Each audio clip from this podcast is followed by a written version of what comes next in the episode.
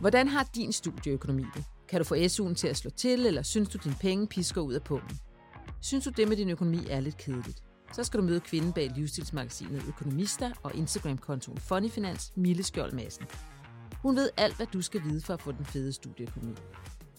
Mille, hvad var din dummeste økonomiske beslutning, som du tog, mens du læste? Det tror jeg var, at jeg måske tog lidt for meget SU-lån. Og hvad var så den bedste økonomiske beslutning, du har taget? Det var at øh, lege en lejlighed utrolig billigt. Øh, fordi det tog virkelig meget af presset fra min økonomi, at jeg ikke brugte hele min SU på husleje. Hvad var det så, der gjorde, at du begyndte at interessere dig for privatøkonomi, og begyndte at skrive om det, og dele dine tanker omkring det? Fordi altså helt ærligt, privatøkonomi, det kan da godt være sådan lidt snork.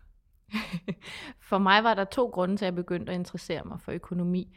Og den, den første af dem var egentlig bare på et helt personligt plan, hvor jeg øh, havde brug for at få styr på min egen økonomi, og jeg havde brug for at have et sted, hvor jeg ligesom kunne komme ud med det. Øh, ikke så meget til at starte med for andre menneskers skyld, men for min egen skyld. Og for at kunne kigge tilbage på den pengerejse, når jeg så engang forhåbentlig var i mål. Det har været en rigtig god rejse for mig personligt, men jeg kan jo så mærke undervejs, der øh, har jeg jo også inspireret andre til at komme i gang med deres pengerejse, og hjulpet mange, der skriver til mig med, hvordan de skal gribe det an, og holde foredrag om det. Og så kan jeg mærke på mig selv, at jeg også har en, en utrolig behov for, at vi ændrer den måde, vi taler om økonomi. Fordi vi har en, øhm, sådan en måde at tale om økonomi i samfundet på, at det er bare noget, man skal have styr på. Og det er budgetter, læg et nemt budget. Og sådan. Altså man får det til at lyde som noget, der er nemt og overskueligt, og, og noget, alle burde bare kunne finde ud af. Og derfor så synes jeg også, der kommer den her tendens til, at vi så når vi ikke har styr på det, oplever en utrolig tabu i at så skulle sige, at det har jeg ikke styr på, når samfundets diskurs ligesom er, at det er jo nemt at gøre. Øh, så derfor så vil jeg jo også rigtig gerne slå meget på trummen for, at vi øh, bliver bedre til at tale mere kærligt og ærligt om økonomi, øh, for det synes jeg, der er brug for. Og når du så siger sådan en pengerejse, hvad, hvad var det for en rejse, du gav dig ud på? Hvad var det for et mål, du satte dig? Jeg startede min pengerejse, fordi at jeg egentlig blev træt af, når jeg nåede den 20. i måneden, og så var der ikke flere penge på kontoen, eller jeg skulle trække på kassekreditten, eller skulle ringe til banken og bede om en højere kassekredit. Og jeg følte lidt, det var sådan en ond cirkel, jeg var øh, løbet ind i.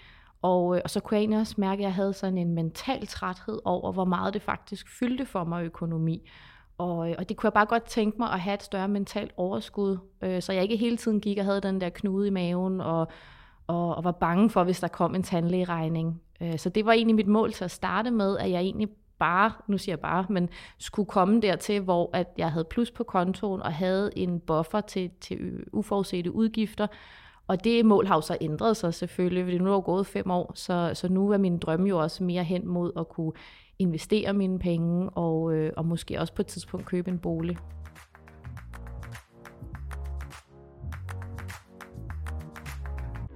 Og nu skal vi til at plukke din hjerne, for der sidder jo rigtig mange studerende med en økonomi, som er stram og udfordret på forskellige måder, og de skal tage nogle beslutninger om, hvad de må bruge penge til, eller kan bruge penge til. De skal tage beslutninger om bolig og alt sådan noget. Så lad os starte med nogle af de hurtige, sådan, hvad kan man sige, hacks, du har. Altså på den korte bane. Hvad er det første, man skal give opmærksomhed, hvis man gerne vil ud på sådan en pengerejse, som du kalder det, og ende med at have måske lidt mere på kontoen, end man har lige nu? Man skal selvfølgelig finde ud af, hvad, hvad kommer ind på kontoen, og hvad går ud af kontoen. Og så kan man jo prøve at kigge på, jamen hvad, øh, er der noget, jeg kan skære væk? Skal jeg have tre streamingtjenester? Kunne jeg måske træne udenfor i stedet for i fitnesscentret? Øh, nogle af alle de der sådan lidt, lidt nemmere at få afmeldt hurtigt. Og så kan man selvfølgelig kigge på, jamen kan jeg arbejde mere, eller skal jeg prøve at spare i stedet for? Noget af det, jeg oplever mest, når jeg har talt med unge studerende, det er madbudgettet og det sociale forbrug, at det er rigtig svært at få til at slå til. Og der vil jeg jo så sige, at altså med madbudgettet, der gjorde jeg selv det som studerende, at jeg for eksempel øh, lavede aftensmad en aften til to personer. Der boede jeg alene i Aarhus på det tidspunkt. Så lavede jeg aftensmad til to, for det er faktisk billigere end at lave aftensmad til en. Og så spiste jeg det halvdelen til aftensmad, og så halvdelen spiste jeg til frokost dagen efter, og så kørte jeg så rugbrød om aftenen. Og så havde jeg ligesom sådan en rotation, så på den måde kunne jeg faktisk holde mit madbudget rigtig meget nede, og bruge mine penge på, på måske noget mere end fredagsøl eller et eller andet. Men jeg vil så også sige, at det sociale forbrug er jo nok noget af det, jeg hører fylde aller, aller mest. Øh, og det er jo der, man skal gøre sådan nogle overvejelser, om man kan tage med til alle arrangementer, man bliver inviteret til og, øh, og om man skal, skal måske prøve at foreslå sin vennegruppe, om man kunne spise hjemme, eller om man kunne drikke nogle øl derhjemme, i stedet for at tage på, på et værtshus eller et eller andet. Og det ved jeg jo selvfølgelig godt, at det er ekstremt angstprovokerende og svært at være den, der ligesom skal, skal starte med at tage det skridt. Men det er desværre noget, man er nødt til for, for at få en bedre økonomi.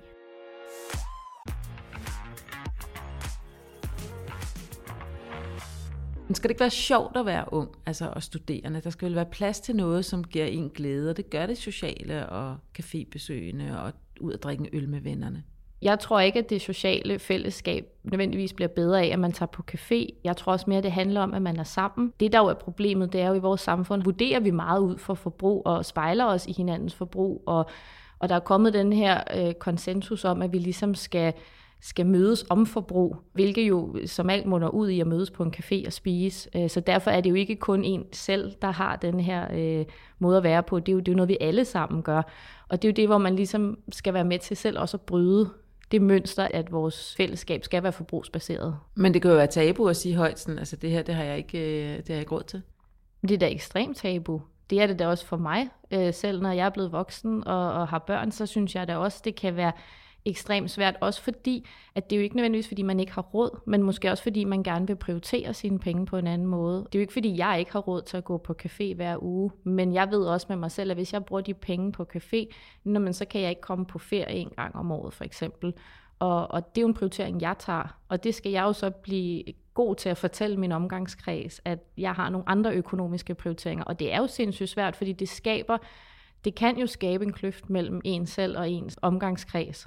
Hvis vi prøver sådan at zoome ind, fordi du sagde, at der var et stort, øh, hvad kan man sige, skjult budgetpost, som fylder meget af det sociale. Er der andre ting, som hvis vi zoomer ind, som sådan øh, man med fordel her på den korte bane kunne skaffe sig af med? Jeg oplevede i hvert fald selv under, øh, under min studietid, at øh, det her med at, at, at købe ting til sig selv, at det bliver man måske også, nu lyder det sådan lidt gammelt klogt, ikke? men det bliver man måske også nødt til at give lidt køb på, når man er studerende, at man ikke kan få det nyeste tøj, og man kan bare ikke se ud som alle på Instagram. Det er jo også en af de ting, hvor jeg tænker, at man kunne godt lave et købestop for sig selv og sige, jeg må ikke købe noget nyt, med mindre jeg har brug for det. Jeg gjorde for eksempel meget det, jeg ønskede mig ting i fødselsdagsgave og julegave. Og på den måde blev forventningsglæde jo også stor, hvis man øh, gik og glædede sig til at, måske at få noget i gave.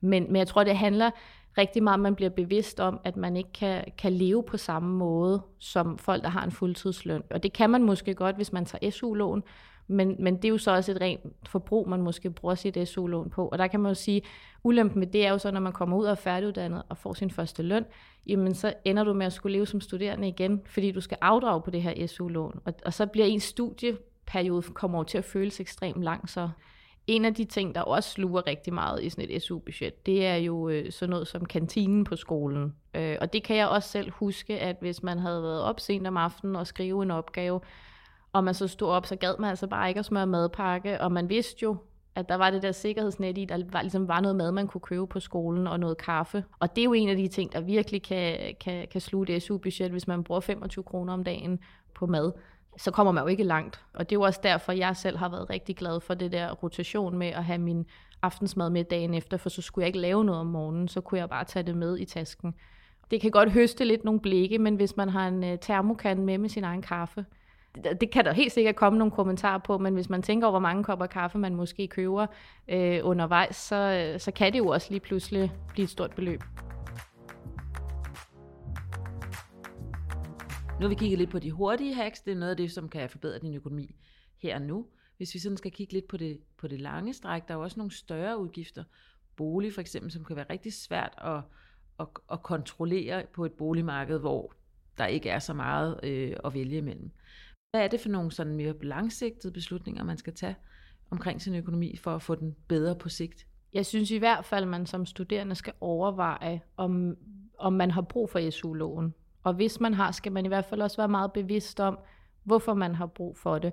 Øh, og det er jo ikke fordi, jeg siger, at SU-lån er en dårlig ting. Jeg har jo personligt også taget SU-lån, og der øh, kunne jeg godt for eksempel have arbejdet i stedet for at få et SU-lån, øh, hvor, jeg var helt bevidst om, at det jo selvfølgelig var noget, jeg så skulle betale tilbage senere.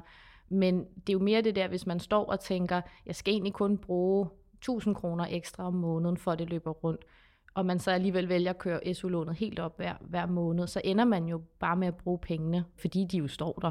Og derfor så tænker jeg, at man skal i hvert fald være meget bevidst om, hvordan man, man sammensætter sin økonomi, hvor meget man har tænkt sig at arbejde ved siden af studiet, og hvad der er realistisk at arbejde ved siden af studiet, og om man måske kunne sætte sit forbrug ned. Altså hvis man kan sige til fremtidsjeget om fem år, du bliver rigtig glad, hvis du ikke gør det her, øh, så, øh, så, så vil det jo være rigtig godt. Men det er jo en af de største udfordringer i økonomiske beslutninger, det er, at vi har ekstremt svært ved at at se os selv i fremtiden, og vi er ekstremt fokuseret på det her nu og her forbrug, fordi det er jo lige nu, vi lever og eksisterer, og det er rigtig svært at tage sig af fremtids jeg, når nutids jeg står og siger, at jeg vil gerne i byen. Og så, så skal man selvfølgelig overveje det med husleje, og jeg, jeg er jo selvfølgelig godt klar over, når man skal ind og, og studere i storbyen, så, så koster det jo rigtig meget at, øh, at bare få et enkelt værelse et sted. Og det kan være rigtig svært de steder, man kan være skrevet op da jeg studerede i Aarhus. Der boede jeg selv ude i Brabrand og betalte 2400 inklusiv forbrug. Men jeg boede så heller ikke inde i byen og havde også et stykke vej til skole. Og for mig var det fordi, jeg alligevel ikke havde behovet for at være øh, lige inde i midten af det hele. At, øh, at det var noget, jeg godt kunne, kunne øh, prioritere og, og lade være med. Og det kan, jeg, det kan jeg mærke, at det har virkelig været noget, der har, øh, der har taget meget pres af min økonomi. Og hvad så med sådan noget utrolig gammelt noget, som forsikring og sundhedsforsikring. Noget, som jo er rart at have, og det er ikke altid, man har brug for det. Når man får brug for det, så er det utroligt dejligt, det var der. Men det er jo ikke noget, man sådan tænker over, man har lyst til at gå og betale til, når man er ung.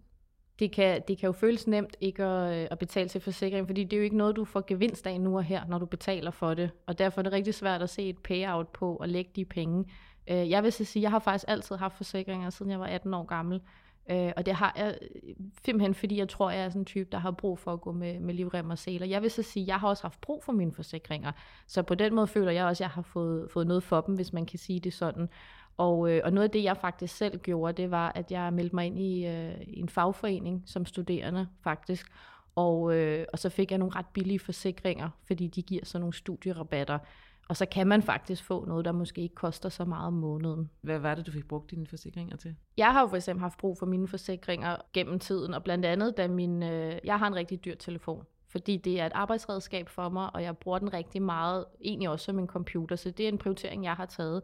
Og der var det så her, for ikke så længe siden, der tabte jeg den direkte ned på asfalten, og så splindrede helt skærmen bare. Der ringede til mit forsikringsselskab, der skulle jeg så selv betale en selvrisiko på 900 kroner, tror jeg, for at få den fikset, men det kostede faktisk over 3.000 at få den lavet. Men det var selvfølgelig stadig billigere end at købe en ny, fordi det var en rigtig dyr telefon, jeg havde. Så det var jeg jo glad for på det tidspunkt at have den. Det var faktisk min indboforsikring, der dækkede det, fordi jeg havde sådan en udvidet elektronikforsikring på den. Og det er jo også noget, man skal være meget opmærksom på, når man er studerende, at man ikke overforsikrer sig. For eksempel, når man køber en, øhm, telefon, så bliver man typisk tilbudt, vil du ikke for 39 kroner om måneden, så kan du øh, forsikre din telefon mod alt. Og så går du ned og køber en computer til studiestart, og så siger de, for 79 kroner, så kan du øh, forsikre din computer mod alt muligt. Og jeg lavede faktisk et regnskab på det på et tidspunkt, at hvis du tilkøbte enkel elektronikforsikringer på alle dine, øh, for eksempel computer, tv og, øh, og telefon, men så, så endte du faktisk med at, øh, altså du kunne snilt komme til at give 1.500 om året for det. Og så tjekkede jeg mit eget forsikringsselskab. Hvis jeg tilkøbte en elektronikforsikring til min indbo, der dækkede al elektronik, så kostede det mig 700 kroner om året. Så man skal også være opmærksom på, at man, øh, man, man finder et, øh, et godt tilbud, og man ikke bare siger ja til, til alt, hvad der bliver kastet en vej. Så kritisk sans er vigtigt at have, når man, øh, når man skal ud på en pengerejse det er helt sikkert vigtigt at have en kritisk sans, og man kan også nogle gange blive overvældet over alle de ting, man skal tage stilling til. Og det er jo også derfor, jeg er meget stor fortaler for, at man tager det i delmål, og ligesom siger, okay, hvor er min største pengesluger henne? Men hvis det er på tøjposten, så tag fat på den først, og så læg det andet lidt til side. Øh, fordi hvis du kan spare 500 kroner om året på, på noget forsikring, jamen, så er det måske ikke der, du lige skal stå og bruge al din energi lige nu, hvis du shopper for 2.000 om måneden.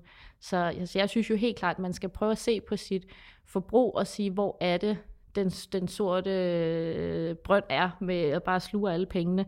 Og så starte der, og så langsomt bevæge sig længere og længere ind i, i budgettet.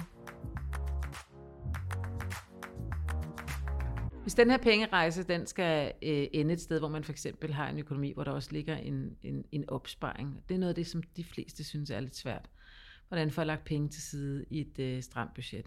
Hvordan gør man det? Hvis man skal begynde en opsparing, så synes jeg i hvert fald, man skal, man skal prøve at tage det i nogle delmål.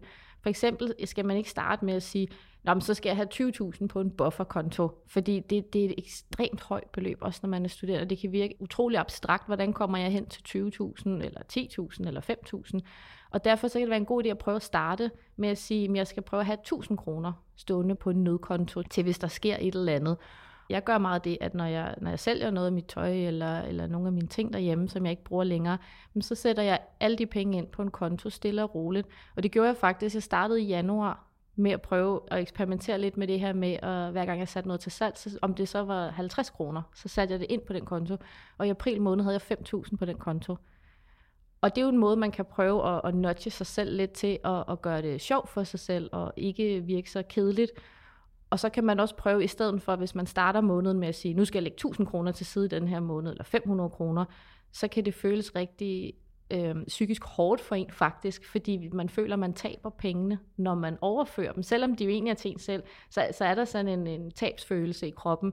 Og derfor kan det være bedre måske at prøve at sprede det ud, og sige, at jeg starter med at lægge 100 kroner til side, og så næste uge lægger jeg 100 kroner til side. Så er man også hele tiden bevidst om, at der skal være lidt penge tilbage, og man får ikke den samme tabsfølelse, som man vil gøre, hvis man startede ud med at lægge lidt for hårdt ud.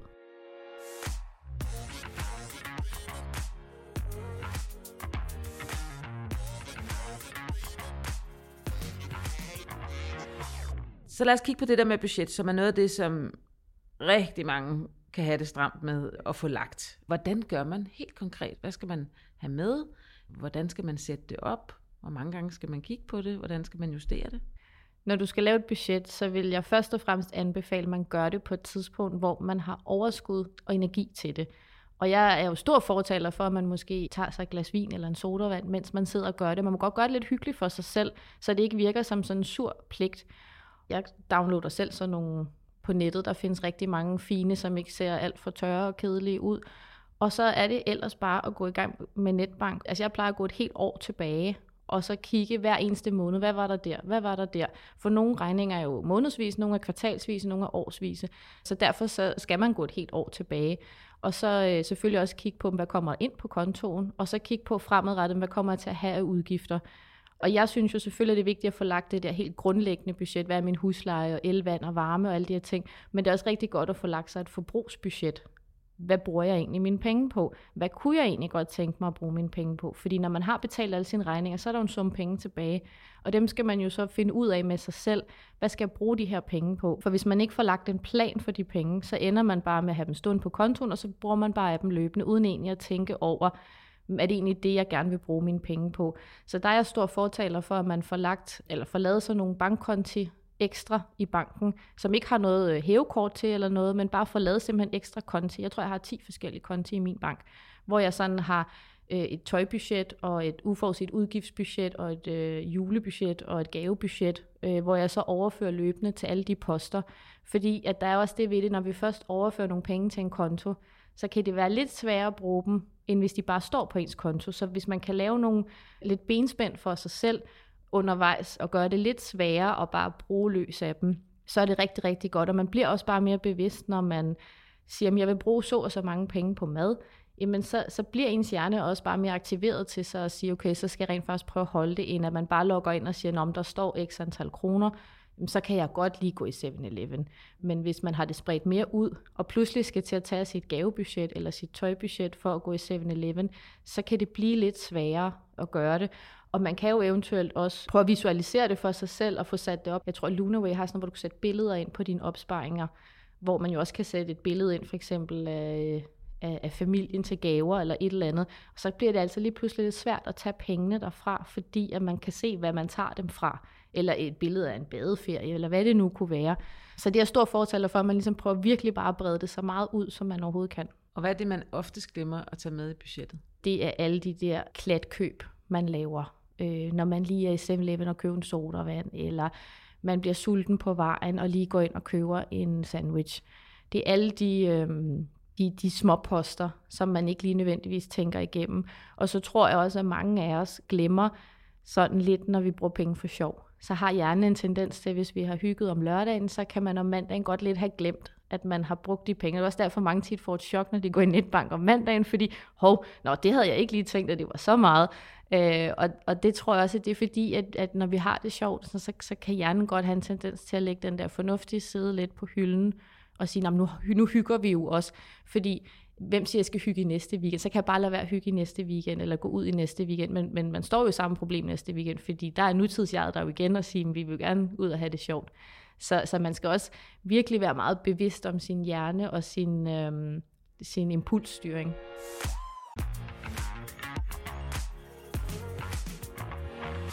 Hvis man gerne vil have, have hjælp til både budget, men måske også at få styr på sin økonomi, så synes jeg først og fremmest, at man skal prøve at se, om der er nogen i ens omgangskreds, man kunne være fortrolig med. Det behøver jo ikke at være ens forældre, det kan jo også være en partner, eller en veninde, eller en ven, som man måske kunne dele de her tanker med, og, øh, og sige, jeg har faktisk svært ved at lægge et budget, er det noget, du kan finde ud af? Og man kan jo også spørge sine forældre, hvordan, hvordan gør man det her, hvis man føler sig tryg ved det. Så det synes jeg i hvert fald er første led, man kan, man kan prøve at række ud efter. Og så vil jeg sige, at, at hvis det står sådan helt galt til, så er der jo også nogle frivillige gældsrådgivninger rundt omkring i, i landet, hvor man kan, man kan gå ind og google, hvor de ligger henne, og hvornår de har åben, hvor man jo også kan få noget sådan, måske mere faglig rådgivning til, hvordan man griber det an, hvis man måske har kommet til at optage rigtig meget lån, og ikke rigtig ved, hvordan man skal komme ud af det. Og der kan man så tit få hjælp til, hvordan man kunne begynde at afdrage, eller hvornår man kan, om man kan få afdragsstop i en periode, indtil man er færdig, eller noget i den stil. Hvad vil du sige til dem, som lige nu står og tænker, okay, jeg vil også gerne ud på den her pengerejse?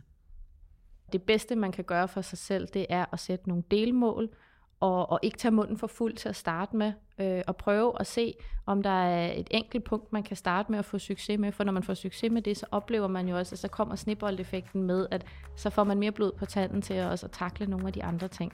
Så det vil være mit råd at, at starte der. Ida Lyd, Stemmer fra dit studie, er produceret af Freja Dam og Bente Dalsbæk for Ida. Du kan finde flere afsnit på studerende.ida.dk, iTunes, Spotify, Podimo eller der, hvor du ellers lytter til din podcast. Har du idéer til emner, så er du velkommen til at skrive til os på Ida Studerendes Facebook-side eller Instagram.